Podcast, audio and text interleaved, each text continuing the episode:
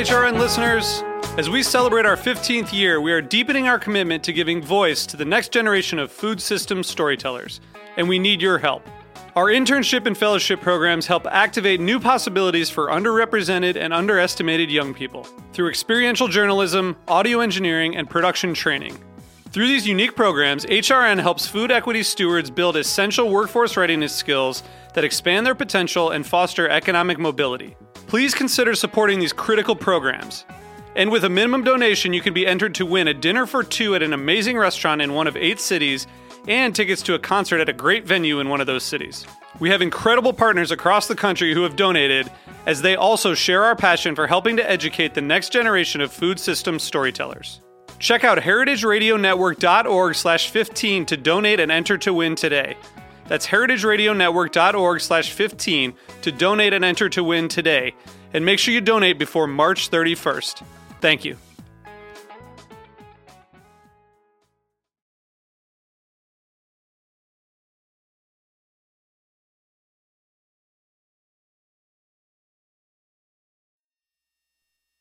This episode is brought to you by Taste Washington. With more than 235 wineries, 65 restaurants, and some of the nation's most talented chefs, Taste Washington is the ultimate taste test. Learn more at tastewashington.org. I'm HRN's Communications Director, Kat Johnson, with a preview of this week's episode of Meat and Three, our weekly food news roundup. This week, we're celebrating Valentine's Day. Whether it's your favorite day of the season or you avoid it like the plague, there's no debating it's a big day for the world of food and hospitality. Valentine's Day is what we uh, refer to in the industry as a blackout day. I don't feel that my manlyhood is threatened when I order a glass of rosé or, God forbid, a rosé champagne. It's an old Jamaican drink from way back, and we just decided to bring it back into existence. A drink that the men they believe it really does wonders. Tune in to this week's Meat and Three on Heritage Radio Network. That's M E A T plus sign T H R E E. Available wherever you listen to podcasts.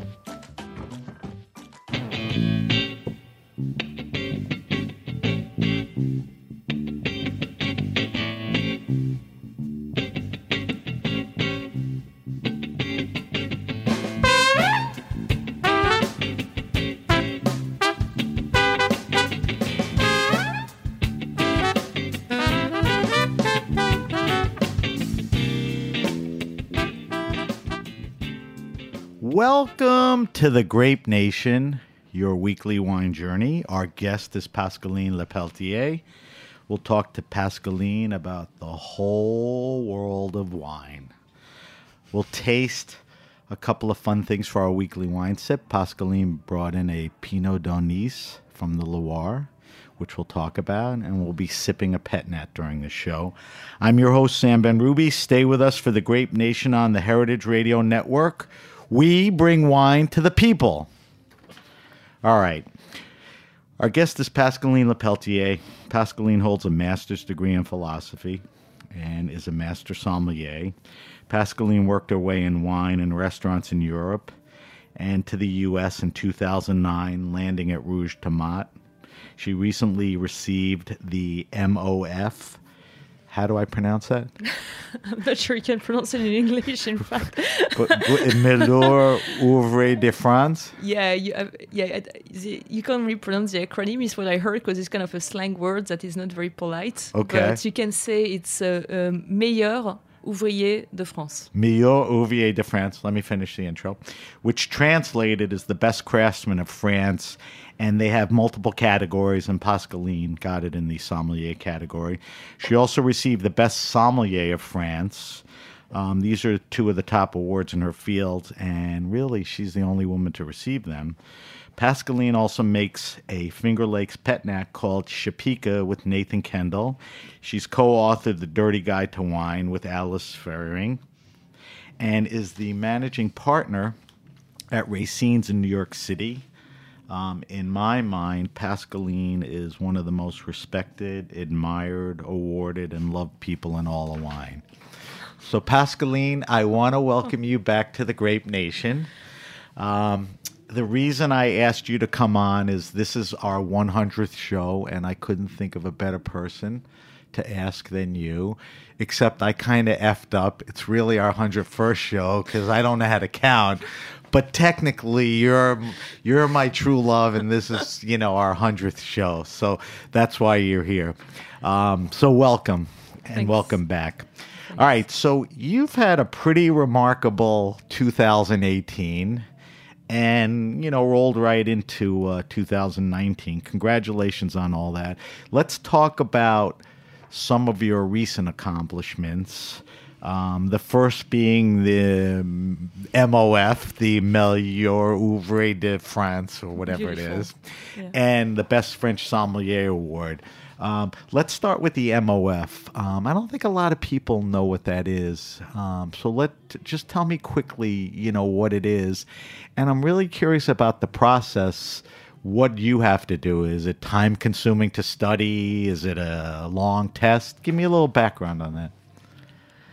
Yeah, um, so um, the MOF um, is something very specific to France, and I get that in my mind since, in fact, almost I started to work uh, in in the restaurant industry. So for people outside of France, they don't really know what it is.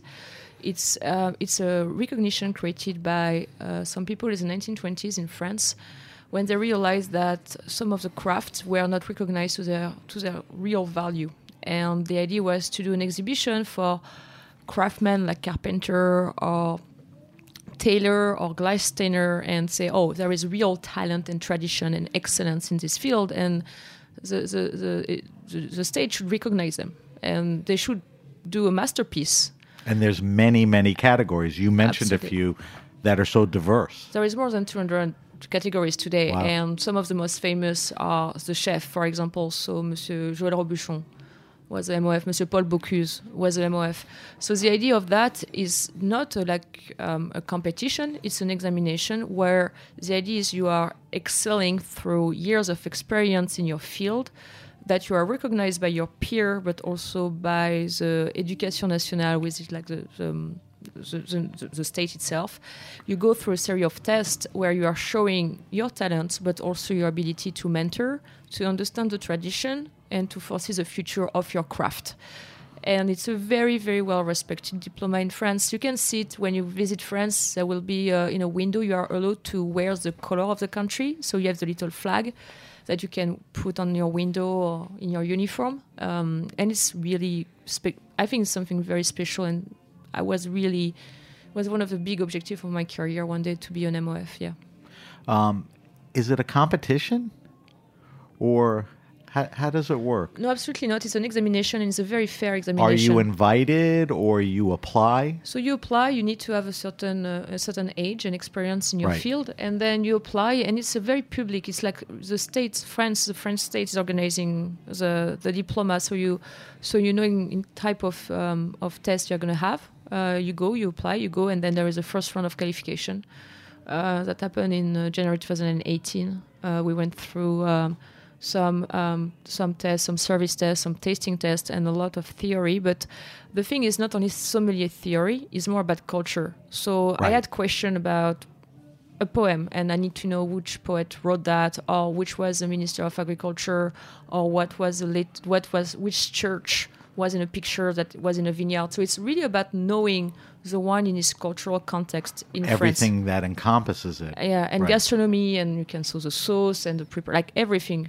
So that was the first round, and we were like uh, I think more, a little bit more seventy five or eighty, and we were nine to be qualified to go to the to the Right. final, uh, and the final was in September, and the final was a mix of um, like we don't realize a masterpiece as a sommelier. Like so, Right. when you are a pastry chef doing it, or when you're a chef doing it, or when you're, I was mentioning carpenter. So they're telling you you have to realize a masterpiece, uh, and we don't really have that for us. The so- other things have more tangible yeah, things you're tangible things. Right. Uh, so our masterpiece is to do a service. So the final uh, is in two parts. You have nine, seven to nine tests that are going to be theory, blind testing, classic thing also um, management negotiation or how to train your staff or how to make cocktails or stuff like that more classic to competition but always with a more like broader spirit like for example i had a blind tasting of a dish. So the, the task was you get into a room and you have a dish, and you are of course graded by MOF chef and Right. sommelier and the whole like top top top of the industry, and they're like, okay, so can you tell us about this dish? When do you place it in the history of French gastronomy? Who created that dish? And then you have a wine list, and they're like, out of this wine list, which wine would you recommend with that dish and why? God, the, and the depth. which which uh, which other pairing will you do?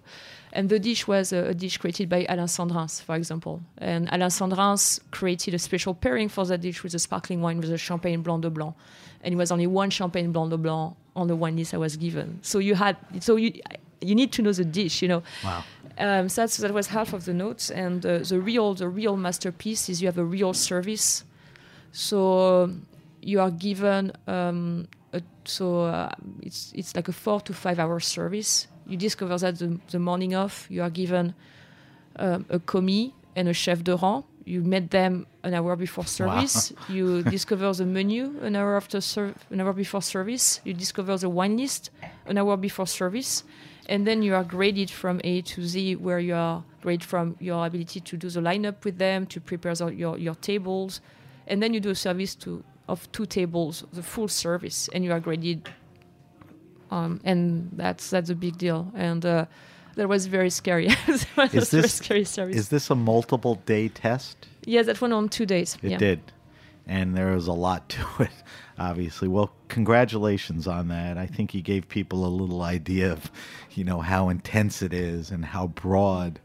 Um, which leads me to the best French sommelier, which you also won. And I think that goes back to a little more tradition of tasting, theory, and service. Is that how? Yeah, absolutely. That's yeah. The, the best French is in that case is it's a competition, uh, and so it's all the tasks that you know that you have seen, like you know, the competition. Right. Um, so yes, a bit more broader and very French. This year was cool because we did also have to do coffee service and beer service and all this kind of thing. So, and it's on stage, um, but that was a bit more classic. I think the MOF is really the the, the, the most difficult because it's not only you knowing you can be the best tester or having incredible sommelier theory, but if you're not a good manager, a good host, and a good teacher and good mentor, you will never get the MOF. It's really Right. showing your ability to give back your knowledge to to to other in your in your field. So Was that something you wanted to do too? Go back to France and compete for the best sommelier? Like, why wouldn't you compete best U.S., best world? Can you? so best world maybe in, in three years. Okay, Uh, two uh, next year. Okay, No, no. Why? Because you know, um, I, I always want to learn more, and I think it was time for me to continue to learn more. And that challenge of the MOF, especially, so I passed the best French, but the best French was. I uh, I decided to do it just because it was at the same timings than the MOF, so I could train for both at Right. the same time, and it was a, an in- more training just for me. And I happened to win, so it was fantastic. But um, I'm I think I'm just always searching and to learn I was more. just going to say you like the idea of being pushed to have to learn new things and new challenges to round out. You have an appetite. Uh, yeah, I think so. And then for the MOF, especially, and my position right now between managing and teaching, I realized that being away from France, I also forgot a lot of very important things in terms of the French traditional uh, ex- way of serving wine and thinking about wine. Right. And going back to the MOF, it took me, I real, I, it was a two, uh, two and a half years preparation. Uh, for both exam, uh, so and it was a daily daily preparation, and I read so many books about about art of pairing, about the history of my country, about culture I totally forgot. I went into like training with a bunch of people that I, would have never done that otherwise. And I did that because I knew if I wanted to be better at my job today with my team, with my guests, it was an amazing opportunity, opportunity for me to do so. And it forces me to do it. Um, I, I met really incredible people all over the world to train. I went to England to train, to France to train. I went to a bunch of. I went to Canada to train, to California.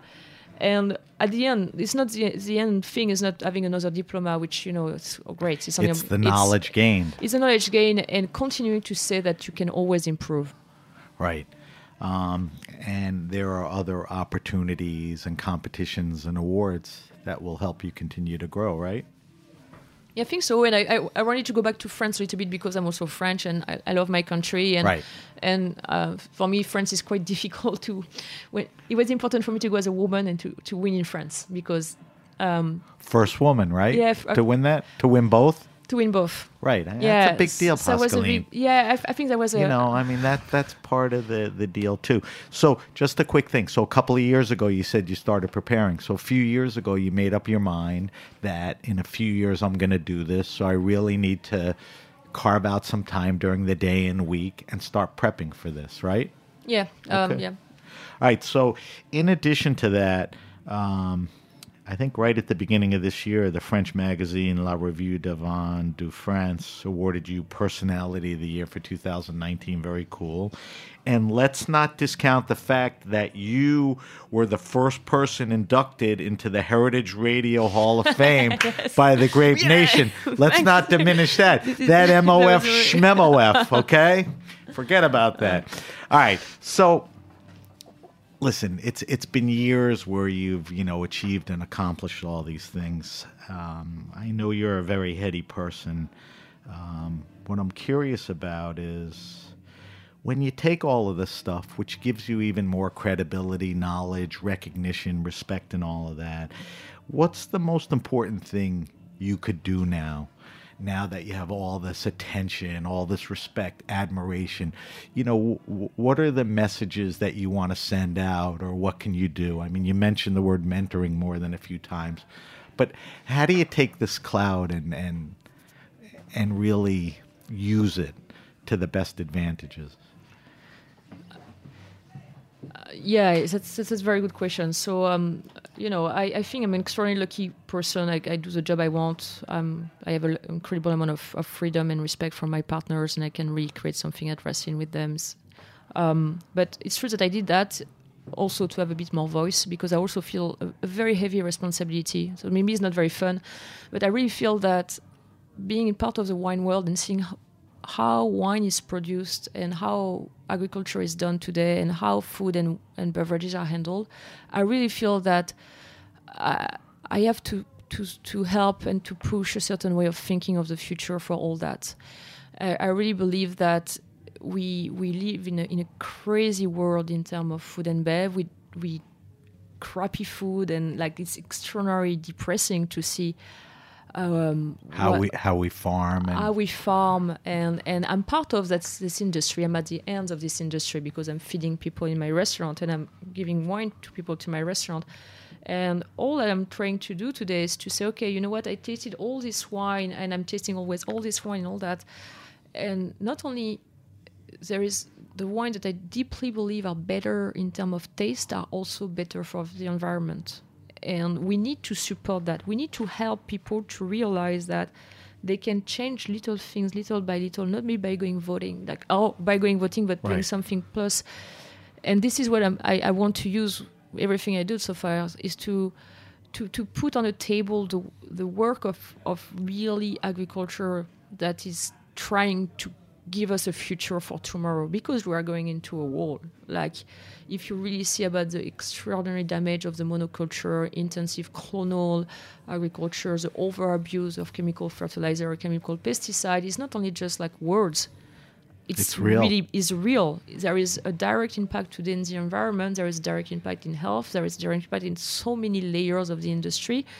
Um, there is. It's not normal that the same company owns the seeding industry down to the medication industry. Like there is something really, really fucked up here to the weed killing. to the weed killing. So there is something, and and we have, and I feel that responsibility, and that responsibility is leading by example, by teaching, by educating people to relearn how to taste well. Because I believe it's not not, not only by talking, it's just by giving you something good at a Right. decent price because you support it maybe not a brand maybe not something you know but something that you're going to like and it's going to be good for you and good for, for the environment and for, and for the social world too. like so that, that that's my next that's really what motivates me to do what i do is not to open wine for the 1% i don't I, it's absolutely becoming meaningless um, So, is that?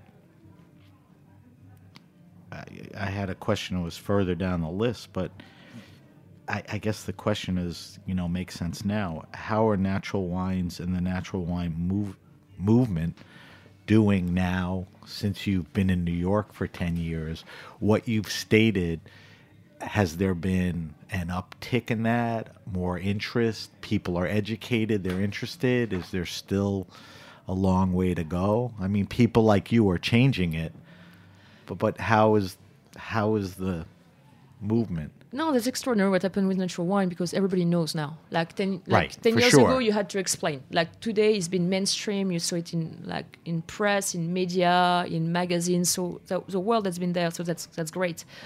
Um, but it's, it's it's just the beginning. Is maybe not enough because for most of people, when you think about natural wine, you are just thinking about an aesthetic and a certain taste of wine that we are going to say without any sulfur, like to make something short but it's kind of forgetting uh, something also at the base, which is the idea of doing wine with no additives is because you had really fantastic grapes and you had the right farming to allow you to do so.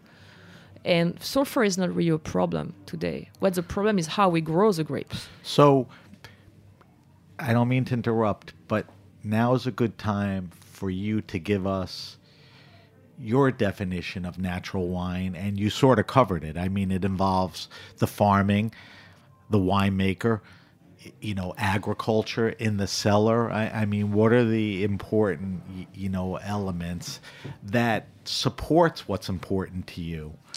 So unfortunately, I don't think natural wine is the right word anymore because it has been o- over, over abused by also people that are trying to sell you wine, telling oh it's natural because there is no sulfur, but they forget to tell you that the grape are not organically grown or biodynamically grown, or they forget to tell you that they may have had other additives that are not sulfur. So unfortunately, the, the, the very good idealism and first first meaning of that word at the very beginning today is a little bit lost because there is abuse by So, people. how do you? How do you know? I Do really- you have a, a reference? How do you refer to it? you want wine with no sulfur? I can find you wine with no sulfur. Um, what I, I I kind of tend to prefer the word that sometimes Alice or uh, Alice Feiring or even Isabelle Legeron are using. I like vin vivant or live like wines that are alive, because at the end this is the idea. It's a whole um, the whole thing and started when we realized that uh, people realize that wine became so technical and chemical and enologically tweaked because the quality of the grape was just not here enough to sustain the production and the volume. So they had to heavily intervene in a, vine- in, in a winery because the vineyard was overcropped and overabused. So the backup was Poor agriculture. poor agriculture. Uh, and so the backup was if we grow without all this artificial help from chemicals and fertilizer, can we, we can probably produce grapes that won't need all this trick in the cellar. And he went back to that with also the idea we can also do it without sulfur because at the end we can do it with nothing. But the whole debate went on to that sulfur stuff and the taste and all that. And Too we- much attention to sulfur? not in, not it, it was just people were just because it was maybe un, easier to understand just they were on to that okay the main point is the sulfur no the, the main point is do we farm properly with a future for the soil that we are farming. And are we lying in terms of that?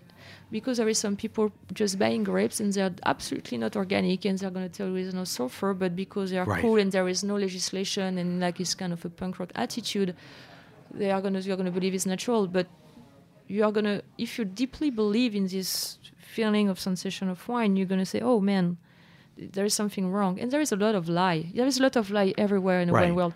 And and unfortunately it's so complicated to get transparency there is no labeling there is couple of, of la- there is no official labeling of ingredients there is a couple of certification that you can try to rely on that if the guy Like goes Dem- through Demeter. Demeter, for example that you know that this guy can use a list of products. You can go online, say, okay, you can just use that, that, that, and that. That's it. So you kind of know more what's happening.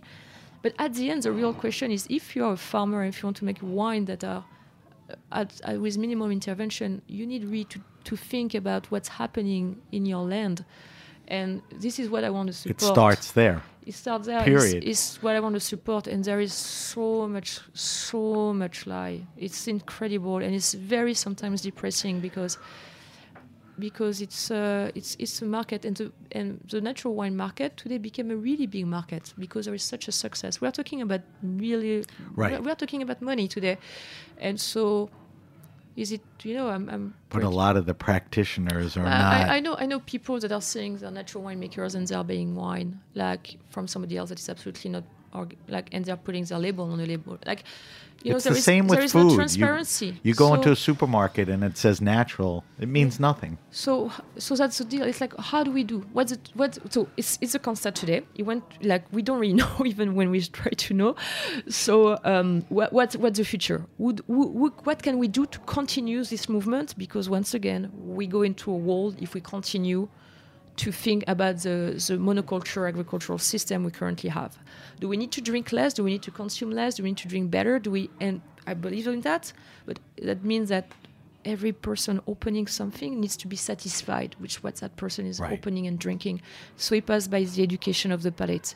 And maybe uh, you you won't be able to buy your fancy Chardonnay from I don't know which where in the world, but maybe you are gonna like this very other wine from that other grape that is not as famous and fancy for not that brand, but you know what, you're gonna really love it, and you're gonna be able to support something else. And that's that's that's a big big fight today, and it's a, it's a it's a real fight. I have to say, it's a there is a lot of lobbying going behind our back. And uh, just to give you an example, today in Europe, in France at least, it's forbidden to sell heirloom seeds. It's, it's over. You have to buy seeds from specific catalogs. Same way, if you want to plant vineyard, if you want to have subvention from Europe, you have to plant clonal selection, unless you buy like get some selection massal from your own vineyard. So let's say I want to plant a vineyard. I have my my acreage. My neighbor has amazing old vine Chenin that I want to plant, and I say, oh, and they've been tested, and you know they're old vine, and I want to get a massal selection from that. It's not I, I can do it, but I won't have any help from the state. I will have help if I buy clonal material. That's the only way. that's They'll only way. support So you if you buy. If you buy that the system, encourages nothing. That encourages nothing. And so this is where, and people don't realize how much now we are, our choices are more and more limited. Wow, that that that's amazing. I I, I didn't realize that. Um, and then you have people like Isabel who, you know, have a raw wine fair around the world, and she sort of sets up some requirements, restrictions. The wineries that participate fall under a lot of what you describe. Yeah, and it's a, I think it's a necessity, but it's also a necessity for us as buyer. You know, I think we need to be more demanding. Uh, if you want to, like at the end, if, if you want. Uh, I, I, I think we should because I think it's, I'm responsible for what I'm giving you to drink. It's not it's not innocent. You know, I'm, I'm feeding. I'm getting. i'm going to give you something that you're going to absorb. Your body is going to absorb it. I think we have a very big responsibility toward that. You know, People and- don't give a crap. but I give a crap. No, I- It's- I it's, know, uh, I know. And I think we should be more aware of that as a. As I think chefs we are, are more aware of that. I think there is Yeah. movement with chef and is Yeah. and sommelier in a certain way. I think there is definitely people that are totally following natural organic biodynamic, but th- this idea of having no sulfur absolutely kind of took them to a certain extremism that is not healthy. I don't think extremism are healthy. I think ideology are not healthy. So saying the no sulfur is the way is not necessarily healthy. Everything is is gray. Nothing is black and white. I don't like this idea of pure purity. And so instead of trying to get in the middle, saying, oh, maybe this guy is putting 20 part or 30 part millions of sulfur, but the vineyard is extraordinary and is working in permaculture and is really trying to recreate a biodiversity, you know what? I will, I will, I don't mind the 30 part per million. Right. That's that's Like, it's sort of it- it- inconsequential. it- absolutely. The bigger picture is more positive and everything. Um, you know, there's places like your place, Racine's, Frenchette, Contra Wildair, where you know the selection is incredible. But there's still, and I ask a lot of the somms that come through on the show, the mainstream and legacy type rec- restaurants, they're just not really interested. I don't think their clientele. You know, they want burgundies, which, by the way, some I mean, of those cannot- are practitioners. But I think you you it's I don't I don't think you can say today you don't have the clientele because there is extremely high quality wine made this way everywhere in Right. the world. People don't realize that. so and you- for many everywhere. decades and maybe longer. Um, yeah, uh, at least for a couple of years. So if you want Champagne, if you want Burgundy, if you want Alsace, if you want Bur- like they are here, right. but they may not be the most famous brand, but they are here. Right. So if you really want to do it, you can do it.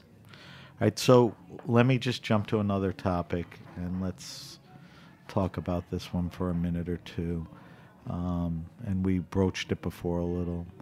Um, how are women doing in wine today? Um, as an industry, um, are women getting their props? Are they still underserved?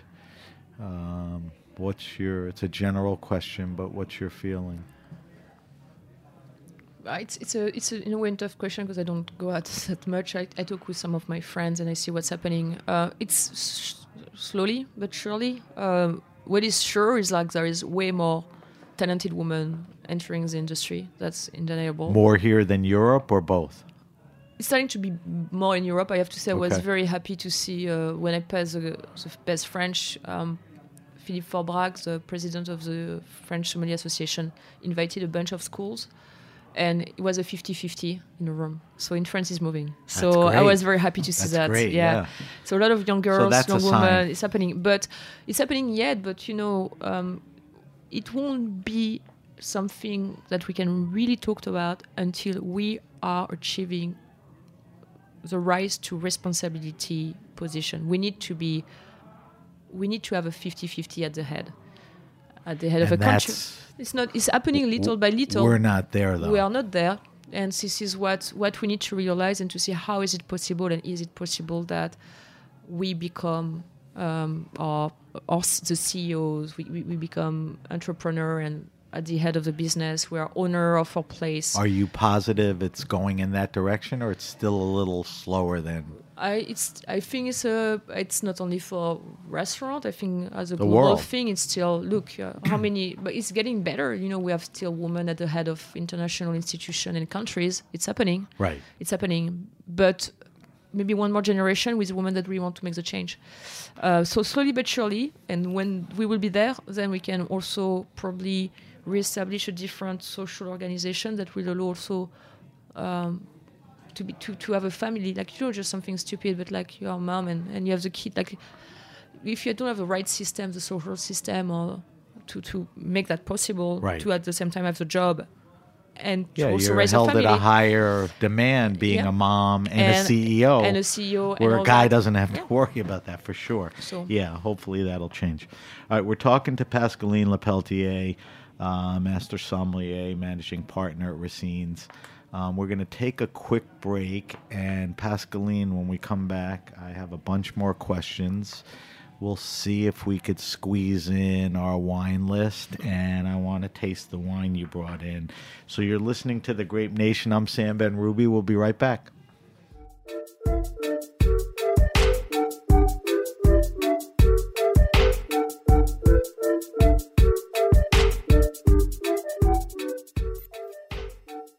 This episode is brought to you by Taste Washington.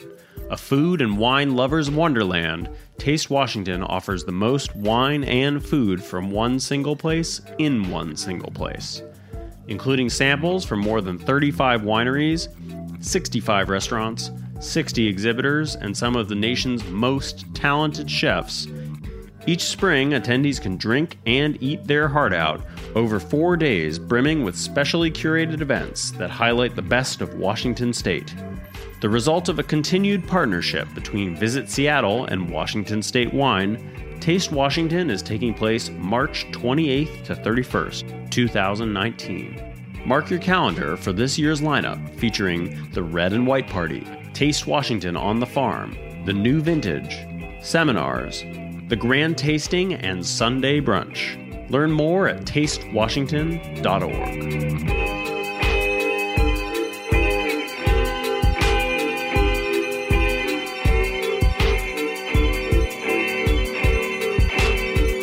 Okay, we're back. We're back with my guest, Pascaline Lepeltier. Um, Pascaline, I got a lot more stuff to talk to you about. Um, day to day, you're the managing partner at Racine's, which is a terrific restaurant and bar downtown in New York City. Um, talk to me about what's going on there now. There's been some changes. And talk to me a little about the wine program, of which of late you've had your hand in it. So, what's going on there? It's certainly become a destination food wise, wine wise. It was always there and always did well, but I think now it's at the top of a lot of people's lists. Yeah, th- thanks for, for mentioning. Yeah, so uh, Racine is, a, is a really a, a great adventure. I've been joined, I joined the company like 10, almost 12, 11 months ago now. Um, and Arnaud Tronche created the place with David Lillie from Chambers really created something very special, like on Chamber Street. Open more like a kind of a bistro, like French bistronomy uh, wine bar with Fred Duca, uh, the original chef. And Fred left us to open his own place in Paris called Rooster, uh, and it seems like an amazing success. So next time I'm in Paris, I'm going to go there. And so it was kind of a transition time. We had Paul Liebrandt with us as a chef in residency for a couple of months. Um, it was really great to work with Paul. Um, brought a lot of attention of the food, and working with such a, a talent was really special. But now we are back to having our, our, our chef, an executive chef, and it's Diego Moya. Uh, Diego uh, was known because he had um, for last year, like for almost a year, a place called Hemlock on the East Side, uh, and unfortunately uh, had to close. And serendipity and a friend made us cross path, and now Diego is with us. And I think it's a I'm I'm extraordinarily happy um, because I think uh, we are sharing really the same vision of food and wine. Uh, Diego is very heavily committed into an extremely tasteful type of food. He, he trained in France. He's like New York, like Long Island grown, but traveled the world, worked in farms, studied permaculture, has a deep belief in what that means to cook the real ingredients, to work with the, the right producer. Also, this idea of to use the whole ingredient itself to try to be as much as possible a no waste restaurant in terms of the ingredients. Right. Um, producing uh, in-house butter, bread, and Wow. using all the technical fermentation. And he loves wine.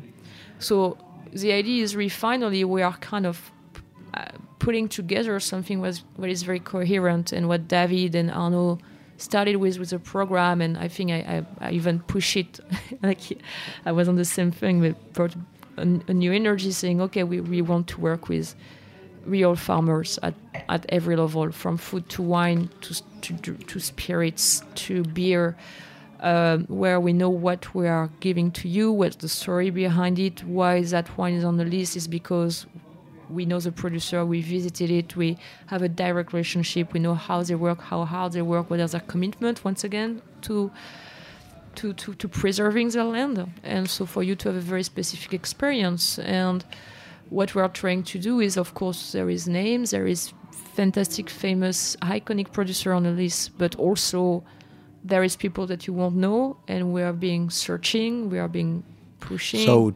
David and Arno know their stuff. off, yeah. But you come in, what what kind of touches or what did you push for or was there not enough Chenin? I mean, Uh, yeah, tell I- me some of the changes there. I, I you grew know. up. I grew up the Chenin list a lot. Yeah, there is Yeah. a lot, a lot more Chenin. There Uh, is. Yeah, there's so that right off the bat, there's more. Boom. There's not just Chenin. There's Chenin, Chenin, Chenin. No, yes. I think we are like I, I counted. I think we have 460 references of Loire Valley just on the list. I Jesus. think we're the biggest Loire Valley list in So that's it's growing. that's one obvious thing. That what else? If, No, but- if, people say you know Pascaline's touch, what else would you say since you've been there Um, almost a year? I think you can see my touch in even a little bit more organic and biodynamic producer Okay. uh, from um, areas of the world, uh, from from Eastern Europe, from um, other like less known area of France. I grew up also the Southwest list. Um, So answer this question Yeah. because you're. So tell me about some wines, winemakers, grapes, regions that are exciting you right now. You, Pascaline, for the restaurant, because that's sort of what you were alluding to, and I think those are the wines that you're bringing in. We could probably spend two shows talking about it, but just give me, you know, a region or two, a wine, a grape. we're looking. Yeah.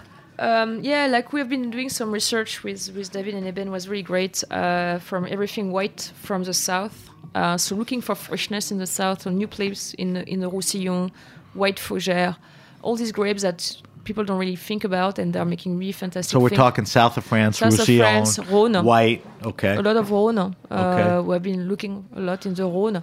Been looking also in Alsace. Eben has been doing extraordinary work in Alsace, and I have to say it is a bunch of new stuff and producer with him. So Alsace is going to be a, a big specialty with really things that you can't find anywhere else. Um, I we are going to try to also have bring some special thing from the southwest because I'm really a big, big, big Manseng freak. I love that grape. I think the southwest of France. Manseng? Manseng, yes. M M O N S A N G. M A N S- M-A-N-S-A-N-G. So there is some special things that we are we are going to bring Okay. from that. Uh, more people from the Loire. So we've been really focusing more on France for the moment because Okay. I've, I've Well, it's sort of the wheelhouse of the restaurant. Yeah. You know, French is where you're going to have your strength and all of that. So yeah, and Auvergne, Auvergne. We are looking a lot in Auvergne right now. So you answered that question well. That's you packed in a lot there. um, and as I tell all my listeners, I'll post everything on our social media. Um, the wines we talked about, what we're drinking, and all that stuff. Um, so exciting things at Racines for sure. Definitely a destination, like I said. You're also making an organic pet nat from native grapes up in the Finger Lakes. We're talking about Southwest France and Roussillon, and, and but you're up. You were just up there, I think, this week or last week, um, in the Finger Lakes, and you're making a pet nat called Chepika, C H E P I K A, Yep. with Nathan Kendall, who's a very respected uh, winemaker up there. Um, tell me a little about that. How many vintages have you made? What inspired you to do it? yeah, that's our baby project, our love, love project with Nathan. Um, the idea came when I was still at uh, Rouge, my previous restaurant, Rouge Tomate, uh, when I was really trying to think about how can I have local wine that could be organic uh, and also price-wise still be reasonable. And it was a very difficult question because organic certification is quite rare in New York State. Um, and was brainstorming with my I already knew Nathan and really liked the wine and Nathan told me listen what about we trying to do something with some of of our, they are called native but they are real hybrids they are original hybrids because they are not 100% American grapes they are being crossed with vinifera But they're hybrids. They're not native, but they've been up in that area Absolutely, for, many years. For a years. long time, yeah, Right. absolutely. And so, uh, and and we said to look, and he found that organically certified vineyard where these grapes were used for table grapes, and the two grapes they we thought about were Catawba and Delaware, What's the second one? Spell it for me. like the state Oh, Delaware. Okay. yeah, sorry for my accent. Are they both red or the Delaware's They are, white? they are, they are pinkish. Like the Pinkish. Catawba is very pink. Um, That's an old upstate wine. old I mean, upstate uh, wine, grape. That I mean, for sure. Catawba. But it's, it's a historical grape of, and it was considered the first grape of Ameri- American wine history, because massive amount of wine were made with Catawba in the mid 19th century, sparkling wine in Ohio. And I'm talking about million, million of cases. Really? And Nicolas Wow. Longworth, yeah, we're selling even the wine to France. Uh, so we decided to, to do that, and we made it a pet nat not because of the style, but because we, want, we didn't want to make a pet nat. We wanted to make a wine with as little intervention as possible and see, okay, if you take these grapes and that organic and you treat them properly, what what can we do and can we make a, can we make something delicious? And yes, it could be delicious. And the best way in that two vintages, 16 and 17, was to make it a sparkling. And what- 16 was the first. 16 was the first, 16 and 17. So it was a, sp- a pet nat um, because it just worked like that. The fermentation went very quick, and, And we you were happy with the first vintage, We the were- way the 16 came We were out? so happy. We were so surprised. You were. It was better than you yeah, yeah, yeah, better than we. But it was Did the first ha- time. Did you have to make any tweaks for the 17? Like no, less, less. less. Yeah, Nathan. That's a great sign. Yeah, less. No, like 10 part per million at press for 16, nothing for the 17. And for 18, uh, unfortunately, I wasn't there for harvest because I was in France for the exam. Right. And 18 was a really complicated vintage in the Finger Lakes. It was really, really, really as far hard. as weather uh, and sour rot and like Really? very rainy the second half. And were so the yields lower? Yields low, a lot of sorting, a lot of sorting, and so Nathan didn't feel confident to to do uh, the pet nat, so we, we made a rosé. Oh, great. A So still rosé? this year is a still rosé. Okay. So tell people if they want to try this, the best places to get it. So um, Chepika, uh, li- uh, Restaurants. yeah, it A was few in- retailers? few retailers. I think the, the Spetnat is almost sold out today. Okay. we make nothing. You know, the project. What's i- nothing like two, three hundred cases? Yeah, 200 cases. Okay. Um, because the project was less is less about massive production than to say maybe there is alternative if you farm properly and you care about these grapes, you can make something that can be your table wine. And because they're growing everywhere in the Finger Lakes, you know, Finger Lakes is probably only 25% vinifera. The rest is hybrids and the rest is native. So it's a crazy amount of grapes growing that Right. are destined to table like table grape or jam or juice or all that. Some of them are organic. Some of them also needs less treatment. So why don't we try to do something with that instead of forcing nature with new hybrids or new stuff and new stuff? Well, stuff are growing very well by them, like not by themselves, but our vineyard where we get the grape from, it's probably 100 years old. Like the vineyard is the vine Wow. are probably 100 years old. So it- Anybody would die for a vineyard like that. yeah, and so it's it's more it, it's more um, a, a, a, offering a new perspective. The idea is not to make money. The idea is just to say why not trying, Right. why not trying farming properly and making the wine with Could do care. it anywhere. And so let's see the result. So, are there aspirations to take Chepika and maybe try to make something somewhere else, or no, no, no, it's really over there. Like it's, It's- really Nathan is over there. right? But no, if you can inspire other people, we were inspired by Deirdre Heekin, like La Garagista in Vermont, and what she was doing. So she planted her vineyard and worked with hybrid and make a superb stuff. We decided just to say, hey, instead of trying to force something, why don't we try to work with what's grow well um, and make it good? Right. Uh, and so it's it's a, it's another way of thinking. I think about that. That's wine. the best thing for everyone. Great for the land, great for the final product, and all of that. Um, all right, one last thing, and I think we could do our little uh, wine list. And I'm very curious to see what you're drinking. Um, how's your book, The Dirty Guide to Wine, doing? My follow up question really is Is it an ongoing project where at some point you'll update it, or you've just been Uh. so busy with everything else? I think we need to ask Alice about that. I'm not sure that the publisher wants to. Uh, I'm not sure. Uh, we would love to, but Right. I'm not sure the publisher. So I know Alice has been working on a Japanese translation. Oh, really? It's- okay. it's going to be in Japanese. So if you could grow the book around the world, that would be great. Yes, so that's that's happening right now. Um, Yeah. And let's just explain to people the book's called The Dirty Guide to Wine. It's with Alice Feiring.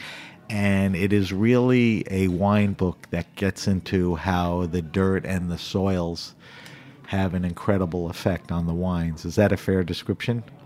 Give me a better one. Yeah, no, no, it's a, it's a very good intro and just uh, saying the discovering the world of wine not through the, the, the grape or the varietal, not Right. through the appellation or history, but saying, oh, what underground matters, and we classified the world of wine through the three main soil types that you can find in the world. So suddenly you are connecting wine region you were never connected otherwise because you would have never thought that the granite from the Muscadet can have something to do with Right. the granite from the Rhone or the granite from Galicia. And suddenly you are just designing new perspective for the way you taste wine. Right. It's it's it's as in depth a book about the soil and the rock and the stone that wine grows in and the effects that it has on the wine. And it's so amazing in different areas and different types of stones and soils. Um, I recommend that. I we, Thanks. we had you and Alice on the show, I think about a year ago, to talk about the book. All right, Pasca, while I have you here, let's let's subject you to our wine list and let's see what the hell you're drinking and doing.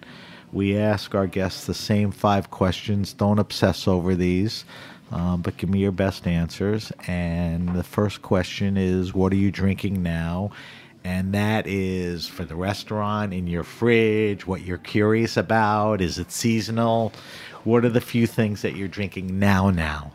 Not right here. now, now I'm drinking. I'm still drinking a lot of beer. Beer. Uh, yeah. Okay, you like a certain kind of beer. Aren't you a sour beer fan. I am a sour beer fan. Okay, so you're drinking sour beer. You love Cantillon. I love Cantillon. What else? Give okay, so that's one answer. Give me a wine. It- be my my God, what I'm drinking? Uh, drinking a, a lot of. Um, well, I'm going to be so boring. I'm, I'm drinking a lot of Chenin right now. Okay. Um, Are you trying new things, different producers, different Yeah, SKUs? a, lot, a lot of new producer. Uh, no, I'm trying to explore a, a lot of the grapes. I was mentioning a lot of the Southwest uh, grapes. Uh, drinking Verdicchio. Drink, I'm, I'm looking for alternative for high acid uh, grape variety. So it's what I'm, I'm I'm drinking a lot. High acid with structure and bone. So more because they're good food wines. they are good food wines. They are For great the for, pairing. restaurant? Absolutely. So Right. exploring, exploring Austria, exploring Switzerland, exploring like northern Italy, like like all the kind of under under radar white grape variety. Yeah. All right, so here's the second question. Uh-huh. Falls right in, and I'm very curious to compare this to the first time you came on. What is Pascaline's favorite wine and food pairing? Now, it's not something that you eat 50 times a year, but what resonates with you? What's a great pairing? What was oh wow, ooh la la to you? Oh my God, but there is so many. Such a tough Well, give me one. any. It's tough one. You, Uh, you know we have a Grape Nation rule: no champagne and oysters. okay, give me something else. No champagne and oyster. What did I do recently that I found really mind blowing? You know what? I have just so many. Give me anything. Um, hmm, oh, uh, I, uh, I first, uh, I, yeah, yeah. yes, got it. I got it. I got it. Uh, I did. Um, okay, it's it was. Um, it's going to sound fancy, but uh, I did this really cool, uh, really mind blowing uh, workshop with Stevan Ramirez from the Tea Dealers, and we we paired um, caviar and a different five different pu'er tea and What champagne. is that? Oh, pu'er tea. P U dash E R. Yeah, yeah, and we had a Ripe and raw, ra- both? We had a raw pu'er tea. Uh, Raw pu'er. raw- raw With pu'er caviar? With caviar, and that was mind blowing. That's a good pair. yes. See, I'm a big pu'er tea uh, aficionado, ripe and uh, raw. uh. I'm trying to think of. Oh, it's it was it was really special. There was such a still a brininess in that pu'er uh, that, and there was a kind of a muddiness you also have on it. Like it was just something really mind blowing. I was really really happy. Like not everybody can do that every day, but uh, I'm exploring that now with Diego with other. Um, You with know uh, that this is our hundredth show, really our hundred Mm. first show. Nobody's ever given that answer before. You know that, right? Pu'er tea and caviar, for shit sure. Okay, but that's a good one. All right, third question. Um, when you uh, you work very hard, you travel, you've been competing, tests, all that. Um, your favorite wine restaurant and or bar, and you don't have to be careful. I don't want you to include or exclude anybody. Just who's doing it well. You know where you're comfortable. You know your sensibilities. Can you? Here in New York, or I uh, guess New York. Um, I, I think one of the best best pro right now in New York uh, is I really like Michael Engelmann. I think Michael At the modern yeah. is a is a wizard. Yeah, I think Mike has an extraordinary wine culture. The, the food at the modern is really, really top, like top. The wine list is really massive. Uh, meat on the classic side, but still extraordinary and Yeah. well created and well priced. So I know where I go there, I was going to have really, really a great experience. After that, I know my friend Linda Violago now is down in Nashville and she's doing like something cool stuff there. And I'm like doing wine. Wait, say that. So my I- friend in Nashville. In Nashville. yeah, Restaurant or a bar? It's it's a restaurant. What's it called? I think it's called the Catbird.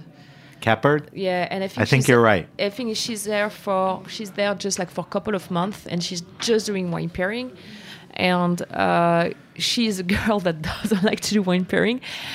And I know if she does it, it must be just insane. So I was like, man, I wish I can go to Nashville to see what you are doing, girls down, because Sounds pretty uh, enticing. yeah. All right. Um, give me if you had 10 hours in Paris and it was late in the afternoon and you can go someplace for wine first. Is there any place that pops into your mind? Oh, there is a lot. Um, can I do? Can I go to multiple? Can I just do a little like Anywhere, yeah. Uh, there is that new place that I went last time I was in Paris, like last, like two weeks ago. Uh, really great, called Goguette. Uh, Spell. like Goguette, G J O J U E T T E. Great. Uh, just by uh, Le Cirque d'Hiver. Okay. Uh, and so you have that, so you can go there, and then you cross and you go to Clown Bar. Clown and, Bar's and then you been take around for a few sub- years. Yeah, the subway, and then you go to Vantre. So you can have an early bite with Marco Pelletier. And then one of the places I really like to go to because it's open super late and seven days a week, and it's by uh, the train station of uh, Montparnasse. So when I go to Paris to go to my parents, I will stop in Montparnasse. Uh, it's called Le Petit Sommelier. Le Petit Sommelier. and it's uh, my friend Pierre, and he has really an awesome list, uh, really really cool, and it's kind of really just basic brasserie, French great food, and you have a lot of wine from the world too. You have old vintage, super cool price, and when you're lost in Paris, that's really great to know that this kind of place exists. So that's how you answer that question. We just gave you a whole night or a couple of nights worth of the best stops. All right, jump to the next question. I don't know if you could answer this with a single answer or multiple answers. And it's not the most expensive or rare wine, but what's what's a favorite all-time wine of yours? Sometimes it's the experience, not the wine. What what comes to mind? Yeah, um, a wine that has some light and is alive. It's a very complicated stuff to feel, but I think today, Can you state something specific? right now, um, I'm some of the some of the Julien Courtois wine does that a lot for me. It's from the Loire too. There is some Menu Pineau. Is Julien Courtois the maker? Yeah, but Spell Courtois for me. C O. U C O U R T O E S. Okay. I, I will post that. Um, what kind of wine is it? It's an organically farmed, no sulfur wine. It's a Menu Pineau. But Okay. there is, I'm looking for light today in my wine. Right. I'm, I'm for that vibrancy. Right. That's what's important to you. Okay. Um, last question. I think you can answer this. Um, best wine retail around 15 to 20 bucks. Give me a white, give me a red. I'm sending my 20 something kid to a party. We don't want to give him a crappy bottle of $11 wine. He doesn't have 40. So he's spending 15, 18, 21 bucks. What red are you going to put him on? What white? You can give me a, uh, a region, Muscadet. You can give me a grape. You can give me a maker. You can give me all of that. Yeah. So right now, uh, I would say uh, for that price, Domaine Eos, Laguerre. So it's, it's like uh, Eric Laguerre, Domaine Eos in the Côte du Spell Roussillon. Domaneos. Uh, sorry, Domaine Laguerre is uh, L A G U E R R E, Okay. and the cuvée is Eos. Okay. Uh, extraordinary white and white. In and that red. price range? It's like twelve bucks. So red and white. Red and Just white. stay with that guy. that the wine are just insane. You answered that question um, uh, with one maker. That's perfect. All right, Pascal, we're going to wrap up the show. I asked you if you'd be so kind enough to bring in a wine. Um, every week we do a segment. We end the show with a weekly wine sip. We taste a different wine on air. Um, tell me what you brought in, and then let's give it a quick taste and evaluation. This is something very special, you told me. so let's start glugging, glug, glugging this. Amanda, you want to come in and try this? Yeah, so I thought because we're at, here at Roberta's, I will bring you The you. color's amazing. I will bring you a pizza wine. yeah. So that's a Pineau d'Aunis from the Loire. So Pineau d'Aunis is this very rare grape that you find mostly on the eastern part of the Loire, but also has a real big history in my around Angers in my region. And that's a wine by Benoit Courault, one of my dear friend. Benoit attended the same sommelier school than me, but he went into wine and I went into sommelier, and we know each other since 15 years. Wow. Uh, one of my favorite guy, extraordinary farmers, amazing winemaker, and he replanted Pineau d'Aunis on Échalas on schist, like something crazy. And because it's young vine, he decided to make a rosé, and he made a couple of cases of rosé for that really awesome pizza place in Angers. So if you happen to go to the wine fair in Angers, there is a place called Un Brin Folk. That's Spell for me. Un Brin, B R I N, space F O L K. So Okay. Brin Folk, like a, and he made that that really great Pinot de Nice rosé from Young Vine for this pizza place with nothing. And tell me on the label what the name is. It's called un brin, un brin fuck on the label. So Right. of course the label was not F-U-C-K. authorized here. Right. So we kind of sneak in a secret label that we post like we we, we, we glue back new labels Right. to get so you can in. get it through. All right, so let's let's look and taste this wine. So the color is this gorgeous rosé, pinkish salmonish, right? Yeah, so Pineau d'Aunis can be a, quite pale. So Pineau d'Aunis is P I N E A U, nothing to do with Pinot Noir. Right.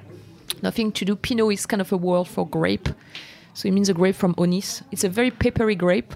Not very Peppery? dense, very peppery. All right. So color, it's pale, but it's got some nice color. Um, give me nose descriptors. Is pepper in the nose, or is it, Uh, I think so. It's, it's also still quite uh, quite young and delightful. Um, you get some very very ripe uh, uh, vine peach uh, on the nose. Um, a really tiny tiny bit of like almost gardenia, Right. like that white pepper is behind. Right. Uh, you have a feeling of like almost sun kiss thing, and a bit of like hibiscus tea. right?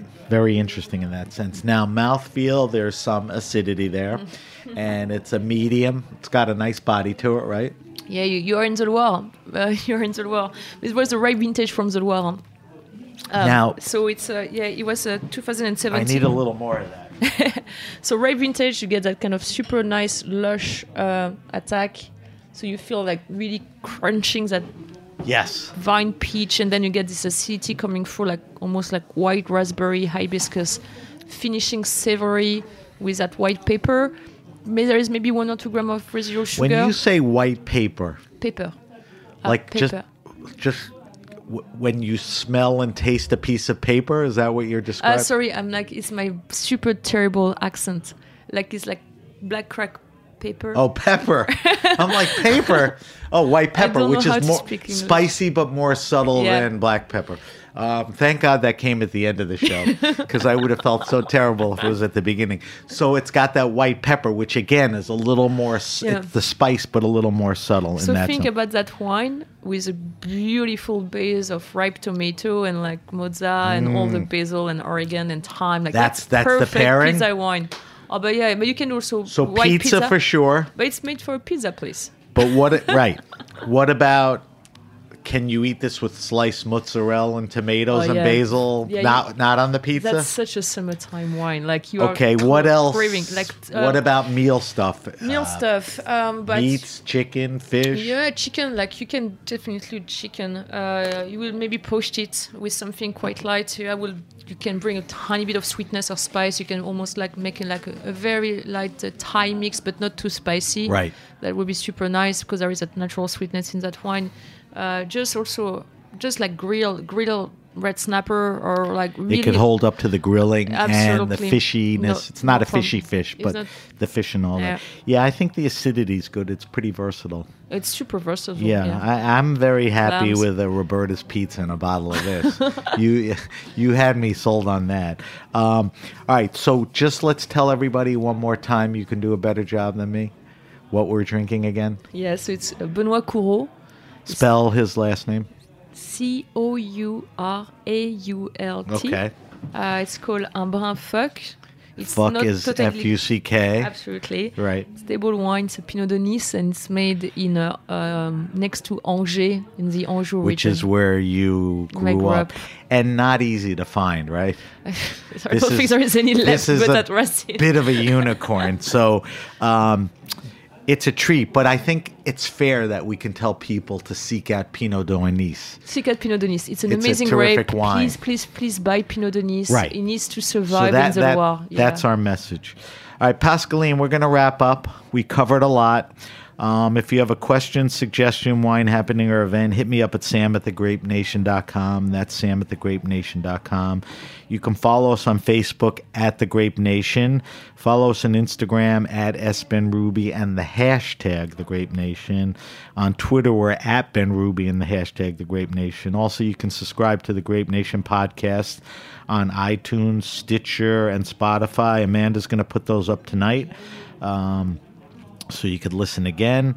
We'll post, as I said earlier, Pascaline's wine list, all her answers, and I will give you the very specifics of the wine that we tasted um, on all our all our social media sites. Pascaline, where can we find you on social media? Where can we find Racines? Uh, yeah, you can find us. Uh, you can find me on, on Instagram uh, at Pascaline Lepeltier uh, Right. or Racine NY or like it's R A C I N E S N Y C. Yeah, absolutely. Racine And. Twitter, you're P. Lepeltier. Yep. Yep. Um, so Pascaline does not sit still. She's a fun f- person to follow. She doesn't overpost, but you get a sense of what she's doing when you follow her. All right. I want to thank um, our guest, Pascaline Lepeltier. I want to thank Pascaline for coming in to celebrate our 100th And one. and one show. Um, the first of a new. Uh, Pascaline, you're one of the few guests. You're in good company with Isabelle Legeron that have been on the show three times. Wow. Isabel came for the first Raw Wine Fair, then I had her back for the second and the third. I sought you out at Isabelle's uh, Raw Wine Fair Mm-hmm. first, and you were gracious enough to get back to me when we were first doing the show, and we became friends since. Um, when you came out with the book, I tracked you down, and then when it came time for the 100th show, I didn't want to celebrate with anyone else. So thank you to Pascaline, thank you to our engineer Amanda, and everyone at the Heritage Radio Network. I'm Sam Benrubi, and you've been listening to The Grape Nation.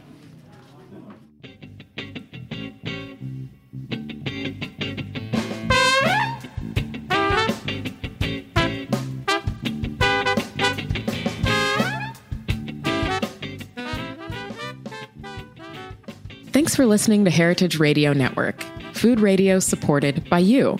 For our freshest content and to hear about exclusive events, subscribe to our newsletter. Enter your email at the bottom of our website, heritageradionetwork.org. Connect with us on Facebook, Instagram, and Twitter at heritage underscore radio. Heritage Radio Network is a nonprofit organization driving conversations to make the world a better, fairer, more delicious place. And we couldn't do it without support from listeners like you. Want to be a part of the food world's most innovative community? Rate the shows you like, tell your friends, and please join our community by becoming a member. Just click on the beating heart at the top right of our homepage. Thanks for listening.